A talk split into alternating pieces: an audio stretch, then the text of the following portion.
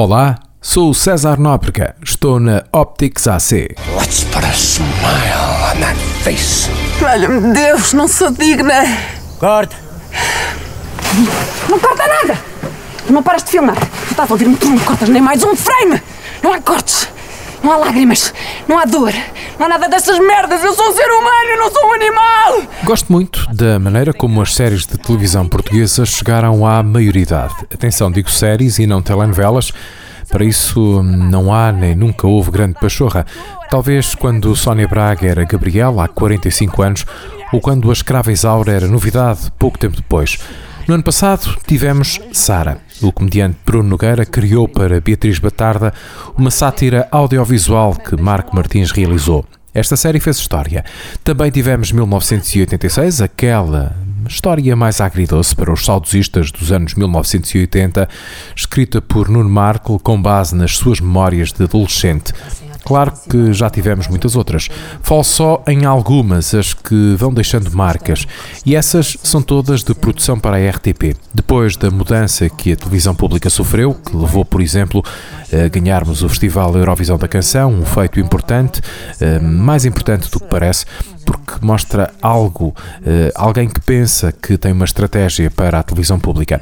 Entretanto, as coisas voltaram a mudar, mas tem andado a estrear algumas das produções que vêm dessa altura. Falta saber se esta nova direção da televisão do Estado vai continuar a apostar em produções diferentes, capazes de trazer algo de novo para um público adormecido pelo futebol, pelas telenovelas, pelas notícias sensacionalistas que se calhar nem notícias se podem chamar da CMTV. Espero que sim. Chamo a vossa atenção para três produções: Luz Vermelha, Sul e Lisboa Azul. Estão disponíveis em RTP Play e vão passando pela RTP e pela RTP2. Eu resolvo sempre tudo, nem. Para que é que tu saias de casa dentro de duas semanas? Para mim é claro que a Maria Dantas morreu porque sabia coisas que não podia. O choco parece um bicho simpático, mas é um terrível predador. Aproxima-se assim da presa, muda de cor, não se dá por ele de repente. Deixem-me agora concentrar em Lisboa Azul, a minissérie para a RTP2. Sempre que ouço a palavra azul, lembro-me de Blue Velvet, Veludo Azul, uma das minhas referências daqueles primeiros filmes que me levaram a gostar de cinema. Tinha na altura 13 anos, David Lynch e Angelo Badalamenti fizeram-me uma introdução a histórias neo-noir com algumas pingas de surrealismo. Isabella Rossellini, Laura Dern, Dennis Hopper, Kyle MacLachlan, Dean Stockwell faziam parte de uma dança inebriante com algum horror pelo meio, hum, eu diria quase a vida real. Honey, you are happy. Now. Happy. Isn't that a bit of a stretch? O blue, o azul, estava sempre e esteve sempre ligado à depressão. Sentimentos de tristeza que às vezes não conseguimos fugir nem lidar eh, e nem sabemos porque os temos. A Blue Monday dos New Order, por exemplo, escrita três anos antes de Blue Velvet, usada depois como banda sonora para o domingo desportivo por causa do ritmo e da eletrónica, é na verdade uma canção sobre alguém que luta para se libertar e que está farto de ser controlado, de ser mandado. Lisboa Azul é mais ou menos assim, mas também é mais. É pena que seja Lisboa, podia ser o Porto, mas tinha que ser em algum lado. A série é realizada por Joana de Bastos Rodrigues, uma jovem de 35 anos, irmã do músico João Rodrigues, que devem conhecer como Virtus, um dos pilares da música de Capicua. Ele aparece no primeiro episódio, uma aparição quase fugaz, para nos explicar que a vida da protagonista é mesmo muito blue, muito azul, mesmo que as coisas lhe batam à porta, ela nem dá por ela. Are you sure this is what Camilla needs? I will never ever be faced with another suicide attempt for my daughter. Do you understand that? E essa protagonista é a Luísa Fidalgo, atriz, argumentista da série. Como ela diz, é uma artista multidisciplinar e ou uma atriz que escreve. E não é só bonita, é inteligente e algo desconcertante.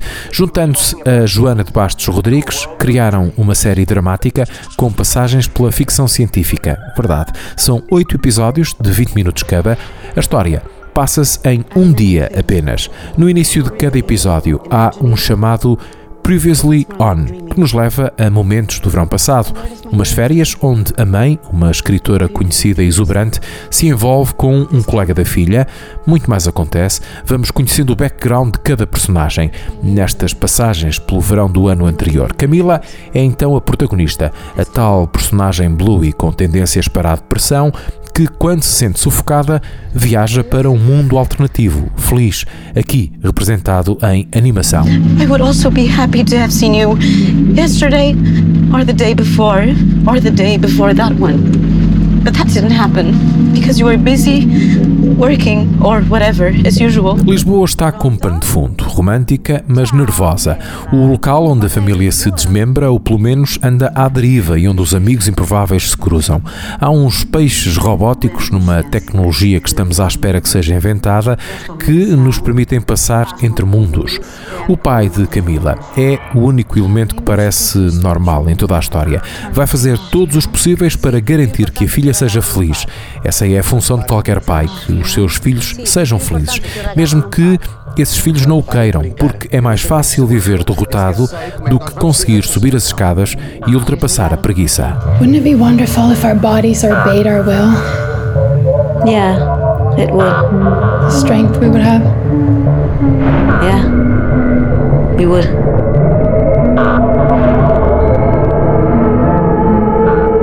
I don't want to send Camila to some place that I might not be able to take her back from.